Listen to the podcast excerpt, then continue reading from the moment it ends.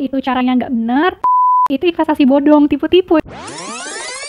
Assalamualaikum warahmatullahi wabarakatuh. Kenalin, gue Maudi. Terima kasih sudah mampir dan selamat mendengarkan. Hai, berjumpa lagi bersama Maudi di sini. Semangat ya buat teman-teman semua, apa pun aktivitasnya, baik yang dilakukan di rumah maupun di luar rumah. Pokoknya selalu jaga kondisi dan kesehatan biar tetap lancar nyari cuannya. Jadi bisa cepet-cepet kaya raya deh.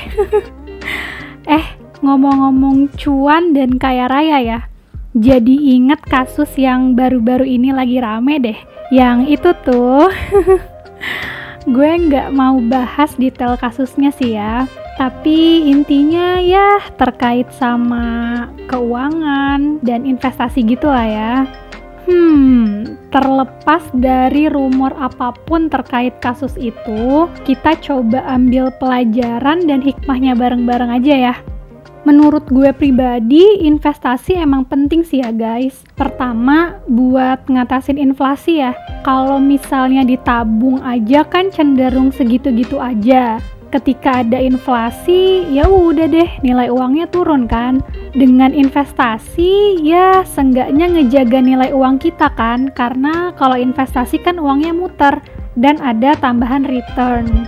Kedua, biar dapat pundi-pundi tambahan dong misal investasi saham, dapat jatah dividen ya kan? Atau kalau investasi properti bisa disewain entah ruko, kosan atau kontrakan gitu dan dapat pemasukan dari sewa. Ya, intinya mah ini bagian dari usaha kita ya untuk generate pendapatan kita gitu. Nah, tapi sebelum memutuskan untuk berinvestasi, ada hal-hal yang secara umum ya harus diperhatikan dulu. Ini yang akan gue sharing tentu bukan dari saya dong sumbernya. Ini gue cuman ngulang dan ngerangkum aja dari beberapa sumber gitu. Dan ini gambaran umum sih, tapi semoga bermanfaat dan bisa jadi bahan pertimbangan ya. Nah, pertama, udah ada alokasi dananya ya. Jangan sampai demi bela-belain investasi, terus kita menyusahkan diri sendiri. Ini misal loh ya, kayak ngorbanin makan atau sampai berhutang gitu untuk investasi. Jadi sebelum berinvestasi, pastikan alokasi untuk kebutuhan utama udah terpenuhi. Selain itu, jangan lupa juga penuhin dulu kebutuhan untuk berbagi. Karena berbagi kan juga penting ya. Di tiap harta yang kita punya ada bagian untuk orang lain juga. Oh iya, sama ini harus udah nyisihin dana darurat juga karena kita nggak tahu kan misal ada kebutuhan yang tiba-tiba gitu dan mendesak dan perlu ditanamin juga dalam diri kita nih bahwa nggak harus nunggu uangnya banyak dulu buat investasi bisa dimulai dari yang sedikit-sedikit dulu yang penting konsisten dan mulai aja dulu Kedua, cari tahu dulu dong produk dan jenis-jenis investasi ada apa aja sih. Misalnya kan ada saham, reksadana, terus misalnya emas atau properti dan lain-lain. Nah, ini dipelajari dulu bentuknya gimana, mekanismenya seperti apa, cara memulainya gimana, unsur-unsurnya ada apa aja, Terus bentuk returnnya ada apa aja dan seberapa. Terus juga tingkat risikonya gimana. Jenis-jenis risikonya apa aja. Ini juga penting banget. Jadi jangan dikira investasi itu nggak mungkin rugi atau nggak ada risikonya. Justru kan high risk, high return. Low risk, low return. Ya nggak sih?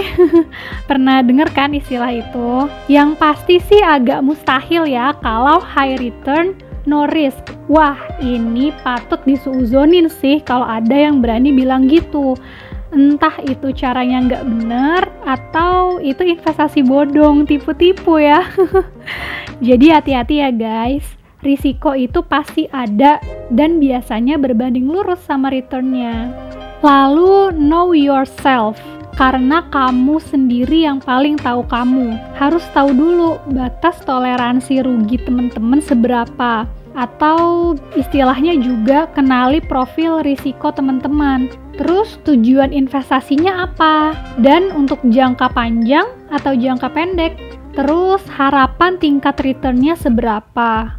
Jadi semacam nilai diri sendiri dulu gitu dan pilihlah yang sesuai sama teman-teman. Misalnya, kalau emang kita nggak siap nerima risiko yang besar, ya pilih produk dan jenis investasinya yang low risk aja. Atau kalau emang tujuannya untuk dicairkan dalam waktu satu tahun misalnya, ya bisa pilih produk-produk yang jangka pendek. Kurang lebih gitu saudara-saudaraku. Berikutnya, ini nih pelajaran banget yang bisa kita ambil dari kasus yang kemarinan itu loh, bahwa legalitas, reputasi, dan kredibilitas dari pihak ketiga itu penting banget ya guys. Salah satunya, misal kayak yang jadi broker investasi kita. Contoh, kalau mau main saham sendiri, itu kan harus buka rekening dana investasi atau RDI tuh di perusahaan sekuritas. Jadi perusahaan sekuritas kayak semacam broker buat kita bisa menjangkau pasar modal gitu. Nah, nanti bisa di browsing dulu lebih jauh apa itu perusahaan sekuritas dan ada apa aja. Ini bisa dicek di websitenya IDX.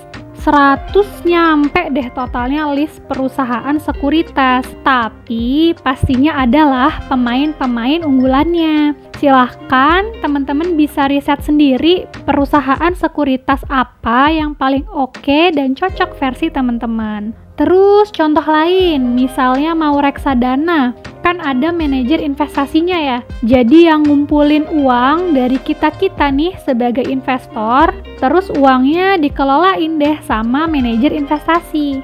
Dan perlu dicatat juga, manajer investasinya harus yang terdaftar di OJK. Ini bisa dicek di website OJK bagian yang manajer investasi. Oh iya, kalau reksadana sebenarnya sekarang juga udah banyak bisa dibeli pakai aplikasi-aplikasi online ya kayak Bareksa, Bibit. Nah, ini juga harus hati-hati kalau ada aplikasi yang nawarin jual beli reksadana. Pastiin juga udah terdaftar di OJK. Ini bisa langsung cek di website OJK yang bagian portal transaksi online atau Contoh lagi ya satu, misal mau beli emas, pastiin beli di toko-toko emas yang emang udah trusted gitu. Salah-salah malah nanti yang kebeli emas palsu kan bahaya juga ya. Oh, terus harus diperhatiin juga nih, balik lagi sedikit ya. Tadi kan gue nyebut-nyebut manajer investasi. Nah, penting untuk diperhatiin bahwa nggak ada cerita nih manajer investasi itu berhak mengakses akun pribadi, melakukan transaksi di akun pribadi. Pokoknya kayak rekening pribadi kita, akun pribadi kita itu cuman boleh diakses sama kita sendiri. Rahasia dong pastinya ya kalau itu.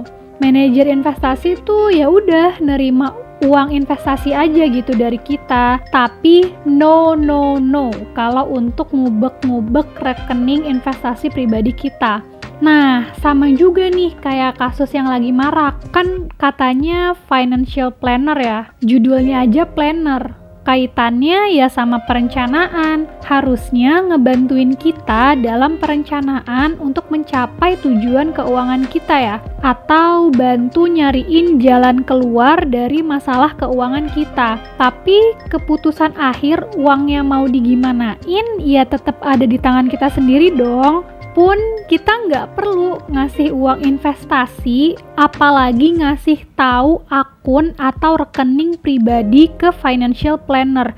Itu no banget sih. Kalau ngasih uang ke financial planner ya itu untuk imbalan jasa dia gitu loh, bukan uang untuk investasi. Dan financial planner pun nggak sembarangan. Kalau emang dirasa teman-teman butuh bantuan dari financial planner, pastikan juga pilih yang udah certified ya. Nah, ini juga penting agar kita nggak terjebak di kesalahan yang sama seperti kasus yang lalu gitu. Terus yang nggak kalah penting juga, jangan lupa cari tahu seluk-beluk dari produk investasinya. Contohnya, udah mutusin nih mau investasi ke emas. Bisa diriset dulu tuh, emas kan ada yang batangan, yang bentuk perhiasan. Nah, itu plus minusnya gimana? Terus juga cari tahu dulu harga beli yang paling murah di mana. Biasanya sih kalau emas batangan gitu lebih murah ke antamnya langsung ya. Terus misalnya pilihan jatuh ke saham. Nah, ini juga harus diperhatiin kan mau beli saham perusahaan apa, kinerja perusahaannya gimana, rasio-rasio keuangannya juga harus diperhatiin. Biasanya yang emang aman sih pilih yang saham blue chip ya. Kalau enggak yang masuk indeks LQ45 namanya. Ada kok listnya kakak, silahkan dilihat-lihat dulu aja ya. Nah, last but not least, perhatiin juga dong halal enggaknya, alias syariah apa enggaknya. Karena kan pastinya mau dong pendapatan kita itu dari jalan dan cara-cara yang berkah ya. Jadi kalau boleh nih, tiap memutuskan untuk investasi, ya dilihat dulu produknya yang syariah enggak cara-caranya udah bener belum, udah sesuai syariah belum gitu. Jangan sampai nih karena udah terlanjur tergiur gitu ya sama yang returnnya besar jadi membuat kita serakah atau mau menang banyak gitu. Akhirnya kita lupa untuk menempuh jalan yang benar dan berkah dan kita juga nggak mau kan uang yang kita investasikan malah dipakai untuk hal-hal yang kurang baik dan berkah gitu. Nanti yang ada malah kita kecipratan ketidakbaikannya kan gaswat juga ya guys. Gitu deh. Semangat ya buat kita semua. Jangan lupa pokoknya untuk cermat sebelum membeli ya guys. Dan terakhir nih say yes buat berinvestasi dan jadi kaya, but say no untuk ceroboh, apalagi serakah. Sekian dulu guys untuk episode ini. Semoga ada hal positif yang bisa diambil dan diterapkan. Kalau emang ada, jangan mau sendirian, tapi ajak teman-teman yang lain juga. Kita berjumpa di episode berikutnya. Wassalamualaikum warahmatullahi wabarakatuh.